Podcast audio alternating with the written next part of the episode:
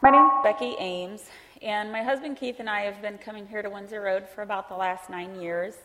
Uh, this morning I'd like to share with you a little bit about our story, our story of radical pain, of radical suffering, and of radical healing.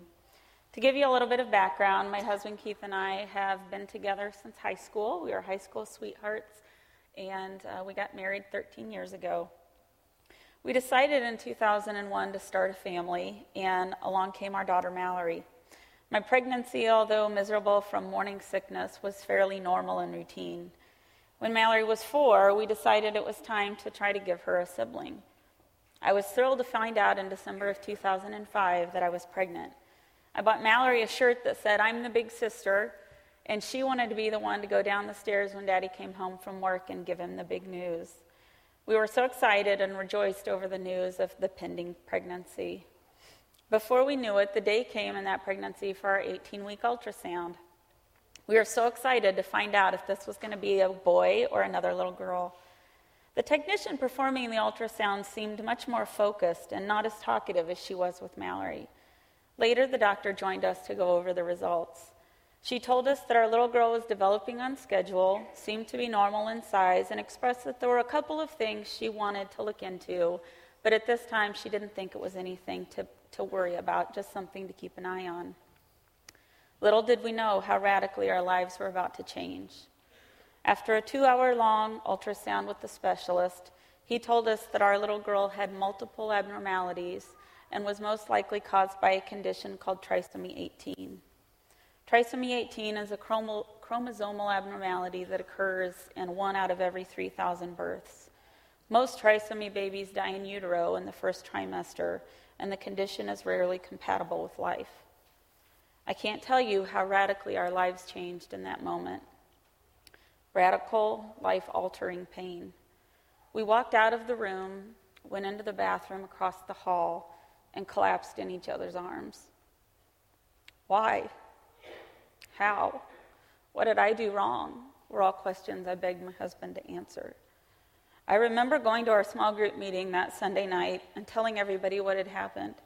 We were surrounded by these families who'd become our closest friends, and they began to pray over me. We were on the front porch of our small group's hearts, and they responded with radical love.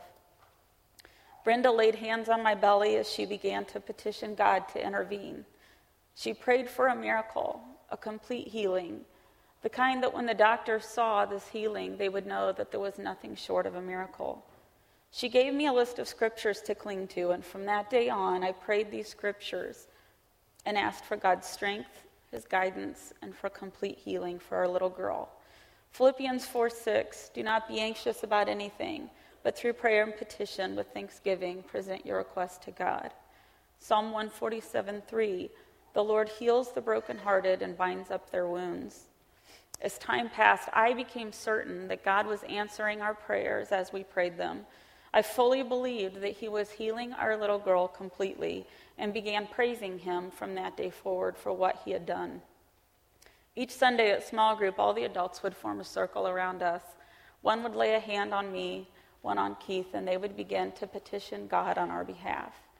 I can't tell you how much it helped to have this group of people who had grown to become our family love us enough to pray for a complete healing for our daughter. Their support was amazing. Bottom line, they were our lifeline. The next sonogram date, and we had an anxious amount of hope. In earlier tests, she couldn't open her hands because with the condition, they were clubbed and clenched shut. But the sweetest moment happened when, as we looked at the ultrasound screen, she raised three little fingers as if she was saying hello. We finally had hope. We thought God had given us the miracle that we had prayed for. Little did we know she was waving goodbye. That was the last time we saw our little girl alive. A week and a half after that, I hadn't held her move for several hours, so we went to the doctor to be told that her heart had stopped beating. There are no words for the pain that we felt. A part of me died that day. We prayed to God for help, for comfort, and for strength as we had to go home to tell Mallory. How do you tell a four-year-old that she's not going to have a little sister to play with? Amazingly, This little girl helped us get through the entire ordeal. We had to proceed forward with daily life and begin to plan a funeral for our little Whitney. We called our small group, and many of them came to our house the day we came home from the hospital to hold us, to pray with us, and just be with us, because there were times when we didn't know what to do with our next breath.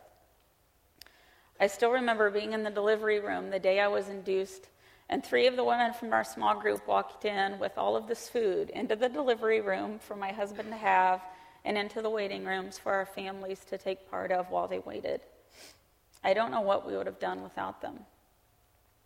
They had gone to my house while we were at the hospital and cleaned my house from top to bottom and made all of the food necessary so that our family could have lunch after the funeral.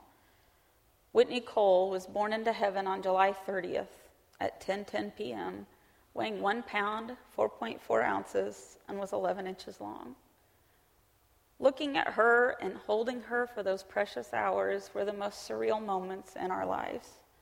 We held her, we cried, we took pictures and tried to capture a lifetime full of memories in just a couple of hours. While we still don't know why this happened to us, we've been able to answer a different question: what now? Since Whitney's death, God has radically blessed us in so many ways. I met Megan Drewis, a friend of mine from Windsor Road, who had also lost a child, and we started a support group called Empty Arms for parents who've suffered infant loss. In the five years that we've had this group, we've had the privilege of meeting so many women who've gone through similar struggles. It's a lifelong process. It's not something that you just get over. A year and a half after Whitney died, we found out we were expecting our third child. It seemed like all of that fear and pain returned. I was so frightened that something would happen to this baby too. Pregnancy's really scary after you lose a child. God's strength is the only thing that got us through. In July two thousand eight, we were blessed with a healthy baby boy, Trevor Allen. It's important to understand that your next baby doesn't replace the one that you lost. They're totally separate. But it's wonderful to know that God loved me enough to bless me with this life. I can look back now and see all of the blessings that I would have missed if God hadn't chose Whitney to go to heaven. I'm proud to say that we have survived radical pain, radical suffering, and radical healing. We've been leaders for our small group for the last few years. We met each week in somebody's home to visit, to study scripture, and to be the hands and feet of Christ to one another. I can't imagine going through life without this great group of people. We've gone through loss, life, birth, struggles with our kids, divorce, marriage, home remodeling, and the list goes on. We also have a lot of fun. We hold Wii tournaments to just dance where the men all participate.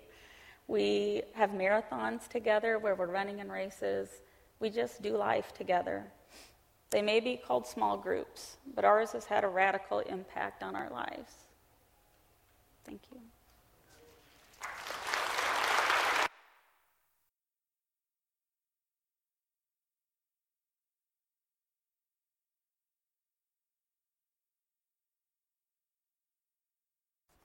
In nineteen ninety-nine, uh, Holocaust survivor Elie Wiesel Uh, gave a speech before Congress, and the speech was entitled, "The Perils of Indifference." The Perils of Indifference. I want you to listen to these words. Wiesel writes, "What is indifference? Well, the word means no difference, a strange and unnatural state in which the lines blur between light and darkness, dusk and dawn, crime and punishment, cruelty and compassion, good and evil." Can one possibly view indifference as a virtue? Is it necessary at times to practice indifference simply to keep one's sanity, live normally, enjoy a fine meal and a glass of wine as the world around us experiences harrowing upheavals? Indifference can be tempting, even seductive. It's so much easier to look away from victims. It's so much easier to avoid such rude interruptions, to our work, our dreams, our hopes. It is, after all, awkward, troublesome to be involved in another person's pain and despair. Yet for the person who is indifferent, his or her neighbor are of no consequence, and therefore their lives are meaningless. Their anguish is of no interest. Indifference reduces the other to an abstraction. And that's why indifference is more dangerous than anger. I mean, at least anger can be creative. When you're angry, you can write a poem. When you're angry, you can uh, compose a great symphony. One does something special for the sake of humanity because you're angry at the injustice that you see. But indifference is never, ever creative, ever. Even hatred may elicit a response. You fight it, you denounce it, you disarm it. Indifference? Indifference elicits no response. Indifference is not a response. And therefore, indifference is not a beginning. Indifference is an end. And that makes indifference always the friend of the enemy, because indifference always benefits the aggressor, never the victim whose pain is magnified when he or she feels forgotten. The political prisoner in his cell, hungry children, the homeless refugees, a mourning mother. Not to respond to their plight, not to relieve their solitude by offering them a spark of hope is to exile them from human memory. And in denying their humanity, we betray our own. Elie Wiesel, the perils of indifference. The perils of indifference. We're going to look at a passage of Scripture this morning that I think could be titled The Perils of Indifference. If you have your Bibles, I'd like you to turn to the New Testament Gospel of Luke, chapter sixteen. Luke chapter sixteen. And Jesus tells a parable in verses nineteen through thirty-one. This is really the third in a trilogy of parables in these verses.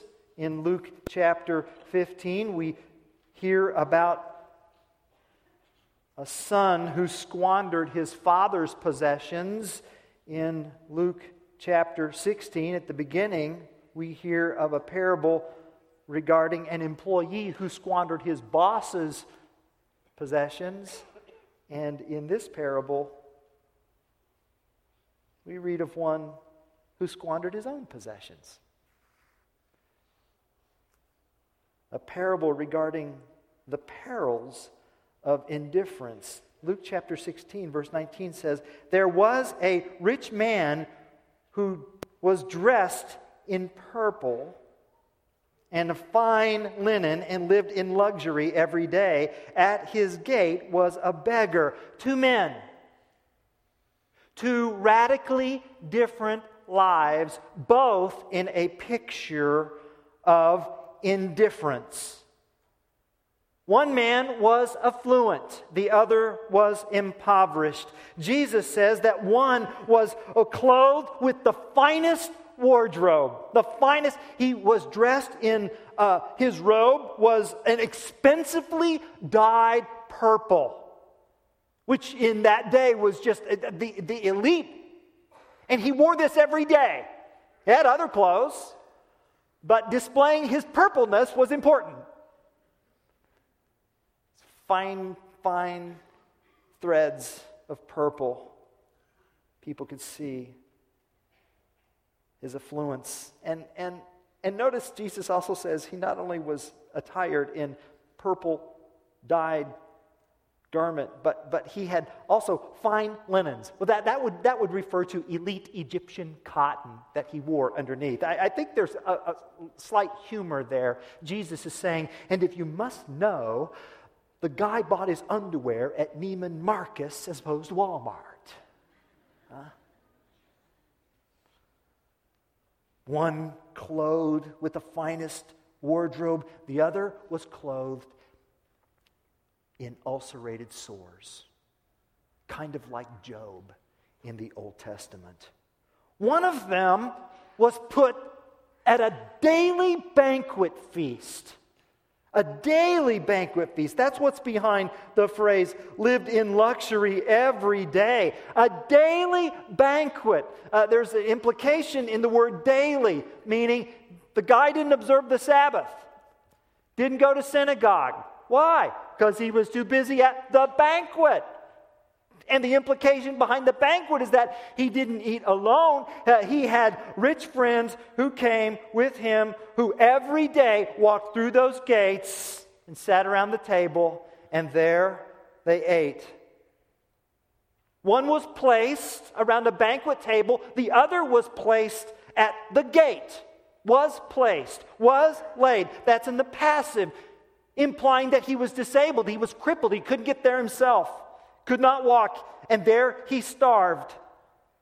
And verse twenty-one says that that, that you know, one feasted sumptuously. Verse twenty-one says, the other longed to be satisfied from that which fell from the table. And what would that have been? Oh, bread. Just bread. I mean, in, in that kind of a banquet feast, uh, in addition to the olives and the cheeses and the meats and the vegetables and all of the spread, there would be there would be bread, probably like pita bread, the kind of flat bread, and, and bread that would be used for dipping. And and and especially in uh, tables of luxury, the bread would also kind of be utilized as a napkin, because you know you would dip the bread uh, in the gravy. You'd also get some gravy on your fingers, and so you would just wipe the, your fingers off on, on the uh, you know on the bread to get the gravy off. And then what you would do, you would just kind of toss it over your shoulder, and where the dogs would lap it up. That's what's going on here.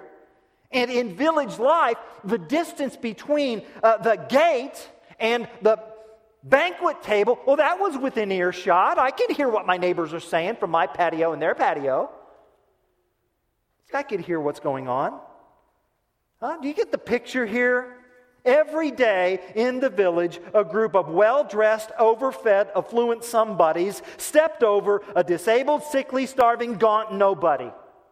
And they proceeded to recline at a banquet table, wolfing down the finest foods near the gate where guard dogs were posted to keep the nobodies out. What a picture of indifference.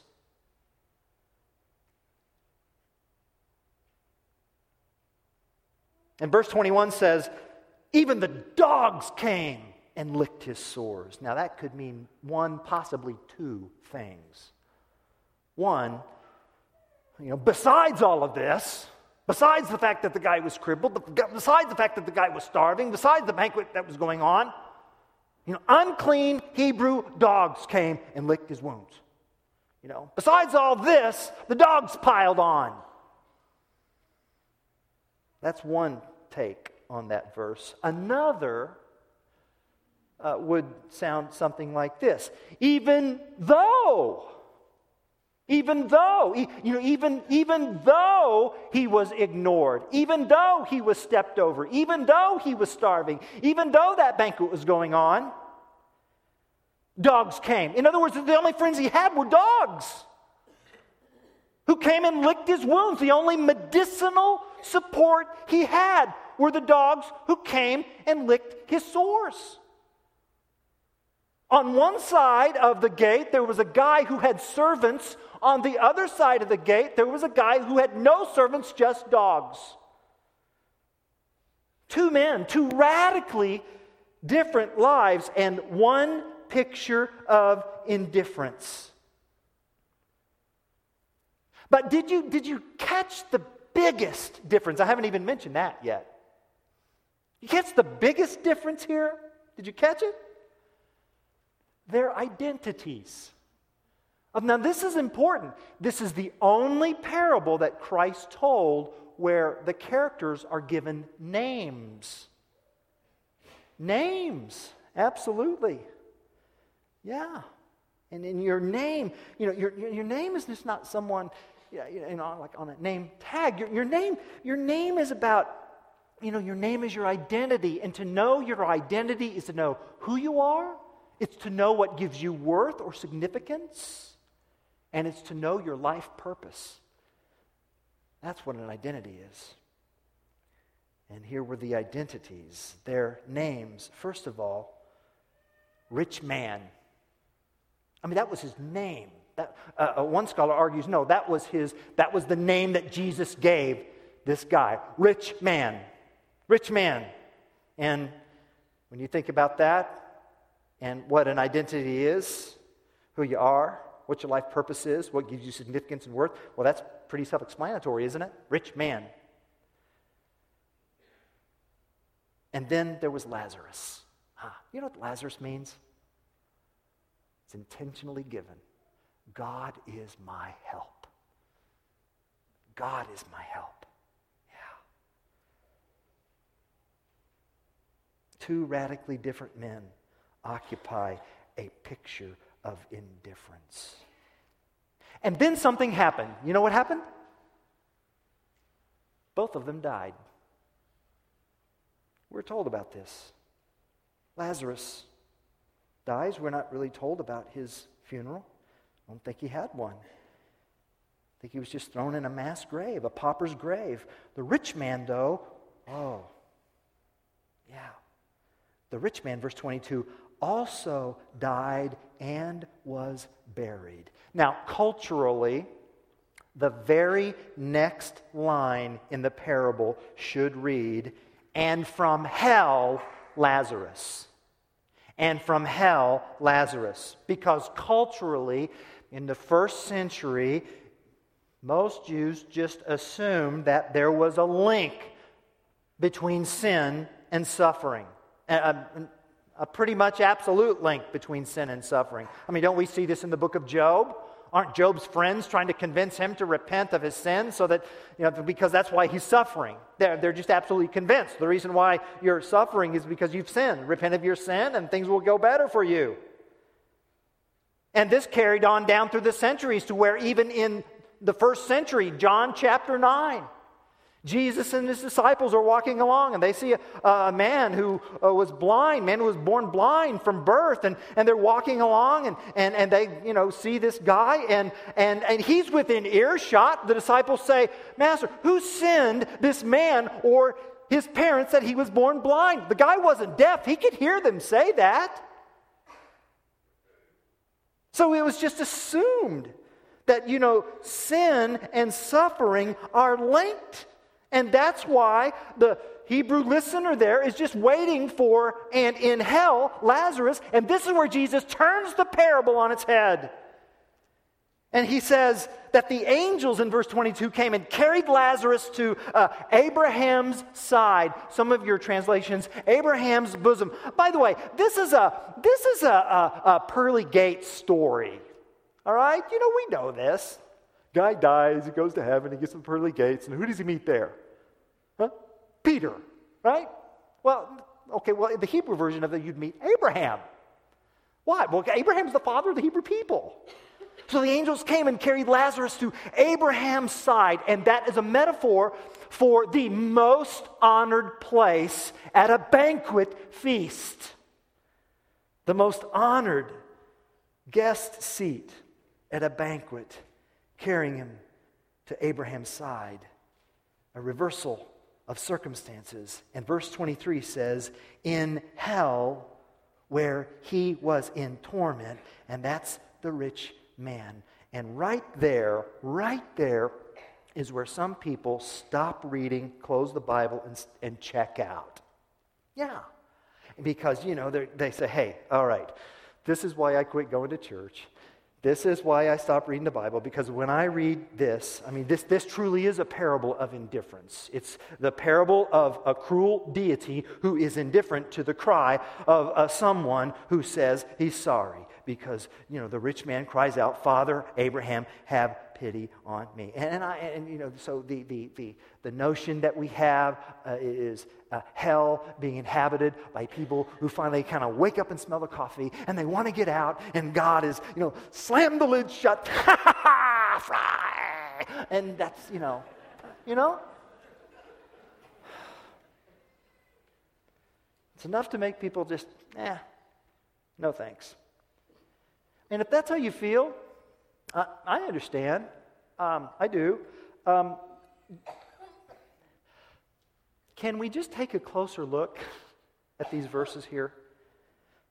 What follows in this parable are three conversational exchanges between rich man and Father Abraham. Verse twenty-four begins, "Father Abraham, have pity on me." Well, that's okay. All right, that's all right. That's a good start. Okay, well, but what kind of pity does he want? What kind of pity does he want? Verse twenty-four. Well, uh, you know, send Lazarus to dip the tip of his finger in water and cool my tongue because I'm in agony in this fire. What? Yeah.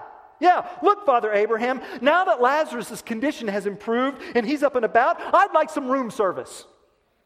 So now see to it that he gets me some water and hurry up about it because I'm a little bit uncomfortable in here.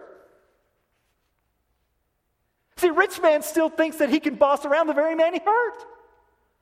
I mean, isn't that what we just read here? There's no apology. Did you read an apology there in that? Rich, rich man, rich man doesn't even speak to Lazarus. He, he doesn't. He knows who he is, but he, he won't even address him. Why? Because Lazarus is an untouchable, and rich people don't talk to untouchables.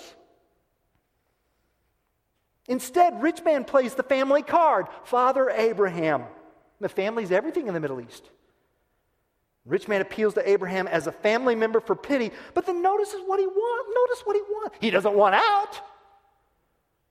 Does he say, get me out of here? He doesn't say that. He says, get him over here to me. Send Lazarus. Instead of apologizing, he demands service from the very man he refused to help.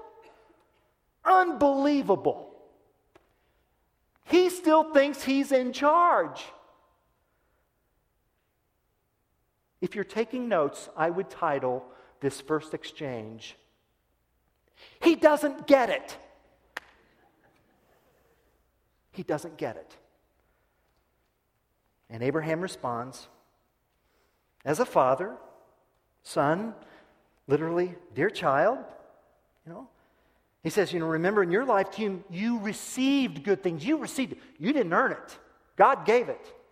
You received it. James chapter one tells us that every good and perfect gift comes from above, from the Father of lights. And my son, you receive these good gifts from God and you turn them to evil. You turn them to evil on Lazarus. And now he is comforted. Notice it says, now he's comforted. Not, not now his belly is full, or not now he's healed, but now he's comforted. That's relation. That's a relationship verb.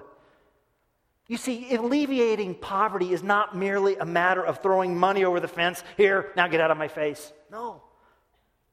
Lazarus' greatest ache came from how rich man ignored him at that gate. And so now in heaven, Lazarus is no longer within earshot of a banquet that produces garbage, which he longs to eat but can't because the dogs are lapping it up. You see, the sin was not his wealth, but that he hoarded his wealth. The sin was not that he ate at the banquet table, but that he ate at the banquet table while a brother in the community starved to death only a few feet away. Why was he there at the gate? Because rich man was the only one in the village who could help him. That's why. But rich man won't give up. He won't give up. So, you know, if he can't get room service, in verses twenty-seven and twenty-eight, he wants Abraham to make out Lazarus to be an errand boy. I'm going to send him on an errand for me then. Again, no apology, no repentance. You know, go warn my brothers. Why? Because obviously they're around the table.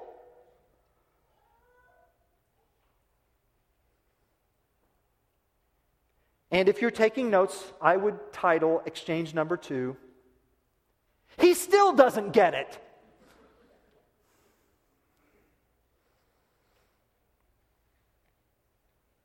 And in verse twenty-nine, Abraham says, they have Moses and the prophets. Let them listen. Listen. Faith comes by hearing, and hearing the word of God. And if these brothers will just get off their cushion and go to the synagogue on the Sabbath, they'll hear God's word. And God's word has plenty to say about helping those who are helpless, about speaking for those who have no voice. Ah, but rich man is not used to being told no. And so, he tries to correct Father Abraham. Yeah, he tries to correct him. No, Father Abraham. No, no, no. No, but if someone from the dead, are you getting this? Yeah. To the very end, rich man still wants Lazarus to do his bidding. To the very end, rich man still thinks he's in charge. If you're taking notes, I would title exchange number three, he's never going to get it. He doesn't get it. He still doesn't get it. He's never going to get it.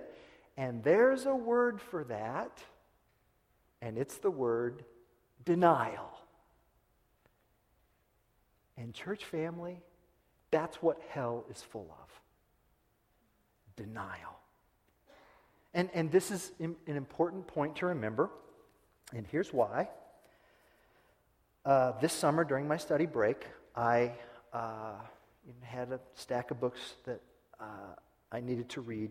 And one of the books uh, is a book that's been going around in churches and among Christians about uh, heaven and hell, and it is called Love Wins. And um, I want to show you two sentences. I think that these two sentences uh, fairly, in, in a fair way, um, summarize the content of the book. If you boil the book down, if you boil the coffee down to the stain at the bottom of the cup, here's these two sentences, I think, is what the author's big idea is, uh, the author's perspective. And this is what this is what it says. At the heart of this perspective is the belief that given enough time, everybody will turn to God and find themselves in the joy and peace of God's presence. The love of God will melt every heart. And, and the implication there is that whether, you know, whether in this life or the next life, okay, that the love of God will melt every hard heart, and even the most depraved sinners, you know, whether in this life or the next life, will eventually give up their resistance and turn to God. I think that fairly accurately summarizes the, what the author is trying to convey in the book Love Wins. And, you know, I, I count I, I count this author as a brother uh, in the Lord, and I ask myself the question, all right, what's the truth source behind such thinking? What's the what's the truth source? What's what's where's the author? You know, where's the foundation behind this? Because I don't see that in Scripture. I don't. Uh, yes, I do see John three, sixteen and seventeen. For God so loved the world that he gave his one and only Son, that whosoever should believe in him should not perish but have everlasting life. For God sent not his Son to condemn the world, but so that through him the world might be saved. So, you know, God's heart is uh, through the sending of his Son to save the world. And, and, and I get that. And, and I get what the Apostle Paul says in Romans chapter nine. I, Paul says, I would gladly trade my eternity for the, for the lives of, of uh, my, my, my brothers and sisters, my countrymen. I'm not, I'm not sure I can say that. So, I mean, that's there. And in addition to that, church family, the picture that we have of hell by Jesus' own words is one where a certain rich man saw Lazarus enjoying a banquet at Abraham's side, and yet none of his indifference changed. None. And if the fires of hell won't change his indifference, what in the world made, would make him think that a resurrection would? And that's why Abraham says if they do not listen to Moses and the prophets, they will not be convinced, even if someone rises from the dead.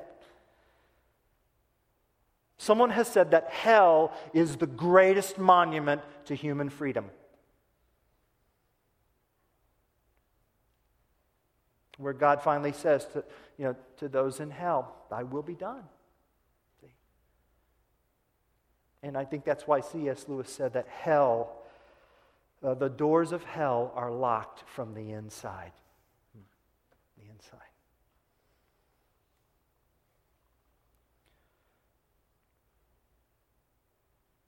You see, that's why I think this uh, this could be titled The Perils of Indifference. I mean, you know, Jesus' point is clear, church family, for his disciples, for those who are, are heirs in the kingdom, indifference is not an option. It's not. When God gives us the chance to help the helpless, he wants us to help. It's that simple. He wants us to help. That's why Romans chapter twelve, verse sixteen says, live in harmony with one another. Do not be proud, but be willing to associate with people of low position. Do not be conceited. That's why Galatians six ten says, therefore, as we have opportunity, let us do good to all people, especially those who belong to the family of believers. When God gives us the chance to help the helpless, he wants us to help. Now, I want to try to answer a, que- a question in our remaining moments here, and it's the question, it's this, this is an important question. What kind of help truly helps? What kind of help truly helps? And uh, Lisa Sheltra, our uh, community outreach director, uh, gave me another book that uh, I needed to read over my study break. And uh, it is an excellent book, and it's called When Helping Hurts, How to Alleviate Poverty Without Hurting the Poor and Yourself. And it answers this question, what kind of help truly helps? I recommend this book. Uh, the author, first of all, talks about what kind of help doesn't help. And the author uses a word, uh, I uh, put it before you, it's the word paternalism. Paternalism. And the author defines paternalism as, you know, um, paternalism happens when we do things for people that they can do themselves. And so, you know, the counsel is, don't do that. Don't do things for people that they can do themselves. And there's different kinds of paternalism. The book talks about resource paternalism, you know, throwing money at the problem. Here's some money to get on my face. Uh, then there's a form of spiritual paternalism. Uh, uh, spiritual paternalism is the assumption that the poor have no spiritual maturity at all. And that's a form of arrogance, isn't it? And then there's knowledge paternalism, and, and that's the assumption that, you know, the helper has all the best ideas about how to do things. And uh, an excellent illustration in this book concerned a short-term missions team from America who went to an impoverished country to build a home for an impoverished pastor, and on the blueprints, uh, the bathroom was in the middle of the home. And the pastor kindly asked if they could put the bathroom at the back of the house. And I'm sure that, you know, this short-term missions team said this politely, but nonetheless they said, no, this is how we do it. Uh, this will be better for you.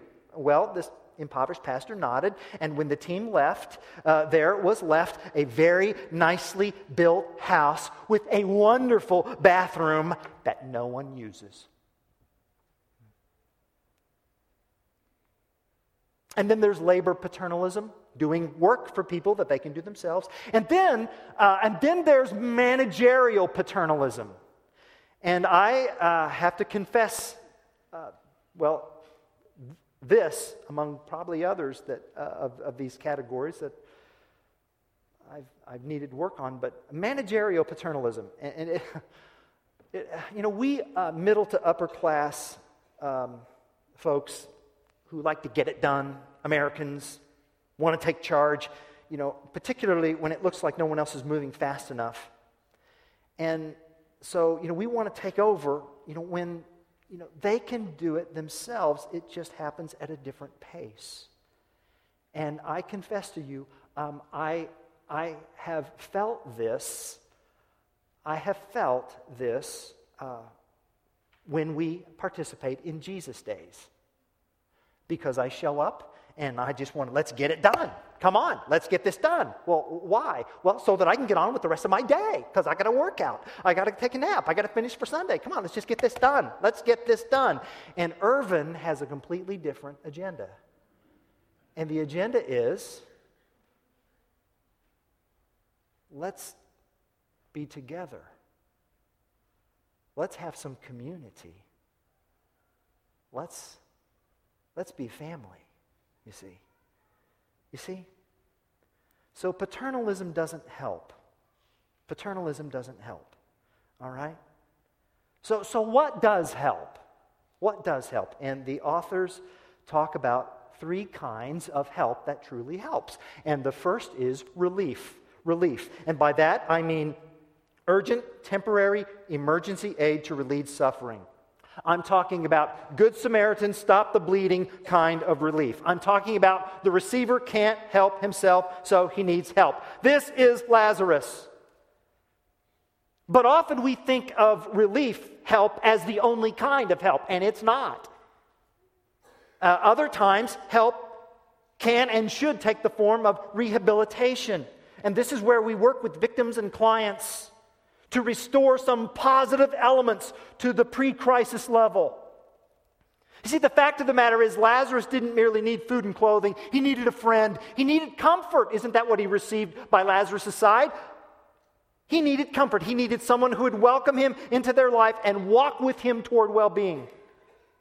Interestingly, uh, one scholar uh, in my research here suggested that there's important symbolism between uh, rich man and his five brothers, which equals six. And that is a number in the Bible thought of as uh, representing evil. And what if rich man had invited Lazarus to his table? The sum would have been seven, a symbolic number of completeness and perfection. You see, poverty alleviation is more than just about money. It's about community. Relief, rehabilitation, and then development. Development, the process of ongoing change. Ongoing change that involves moving not only the ones who are helped, but those who are helping toward a closer walk with God, to God, and with one another. And that helps both the helpers and those helped. And, and, and let me just tell you, much of our weekend of service projects are in this third category. We are working with and for those places with whom we have a partnership. And the result is not only that God shows up in their lives, but in ours as well. And we come, not with all the answers, because we have come to these projects with their permission and with their input and, and with their participation. And they're helped and blessed, and we're blessed in giving help. And this is why we're returning to some of the two thousand nine uh, Weekend of Service sites. We want to be about relationship building. And this is why not all of our sites are about construction. They're about community. They're about training. They're about helping the under-resourced know where resources can be found. And this is why we need to appreciate the world in which the working poor live. And this is why I really would like forty of you after second service to go to the garage and participate in our poverty experience. Uh, you know... Some of us, an hour from now, you know, some of us are going to be eating at, you know, the original Pancake House or whatever. You know, scrap that plan, will you please? Go to the garage. Just show up. It's okay. Show up. And in a two, two and a half hours, you're going to have an experience which will help you appreciate the world in which the working poor live. When God gives us the chance to help the helpless, He wants us to help. And the reason why is because He is our help. He is our help. And when our identification is in Him and in His help, that's what's going to last forever. Are you? Is that who you're thought of? You know, the beauty, the rich man, the talented person? Is that is that is that your identification? Or is God is my help your I D? Well, who are you? Who are you? Well, what is it that gives you worth? What's your life's purpose? Huh? You know who Jesus' original audience was? The Pharisees. It's there, Luke chapter sixteen, verse fourteen. The Pharisees who loved money. Who were the Pharisees? The pastors. I've just been having a conversation with myself here for the last thirty-five minutes. I, I, if you want to listen in.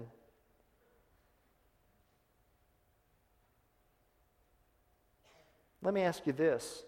Who is your Lazarus? Do you got a Lazarus in your life? Someone who needs relief? someone who needs rehabilitation, someone who needs development. Huh? You know, maybe we need to move beyond relief. Maybe we need to move beyond that to the other two categories. And it takes wisdom to know, okay, what would be wise to help this person move along? And some of you may be thinking, you know, Randy, there's just so many needs. I just have compassion fatigue. You know, I, I understand that. Can I just can I just give you a sentence that has helped me from one who helped their whole lives? And it's this sentence right here. Do the thing in front of you. Do the thing in front of you. All right? Do the thing, you know, you know, go to the garage here after second service, please, and and be a part of the poverty experience, please. Go out in the foyer and sign up for a place at Weekend of Service, okay? Pick up David Platt's book, Radical. Do the thing in front of you. And if you really want to know how to get an eternal identification, if you really want to know how to get an, if you really want to know how God can be your help, you need to do what Abraham says here. Listen to the Word of God. Because when you listen to the Word of God, you will hear of one who in Second Corinthians eight nine, though he was rich, yet for your sakes he became poor, so that you through his poverty might become rich. When you hear the Word of God, you will hear of one who suffered outside the city gate so that you wouldn't have to. You'll hear of one whose greatest impoverishment was being far off from the Father. Jesus on the cross did not say, my God, my God, the nails are killing me. Or my God, my God, the crown of thorns has given me a splitting headache. He said rather, my God, my God, why have you abandoned me? And rich man did not need to be far off because Jesus did that for him. Jesus did that for you. And the scriptures speak of one who did come back from death. Isn't it ironic? What is not permitted in the parable, the Gospel of Luke provides. God has raised Jesus from death, and he says, I am your help. And he has offered relief. Relief from the justice of God. Because he took that on himself, and I received grace. And he has offered not only relief, he has offered rehabilitation and development from his Holy Spirit who walks with and in me in community so that I can be more and more like Christ. Oh, church family, that's not indifference. That's love.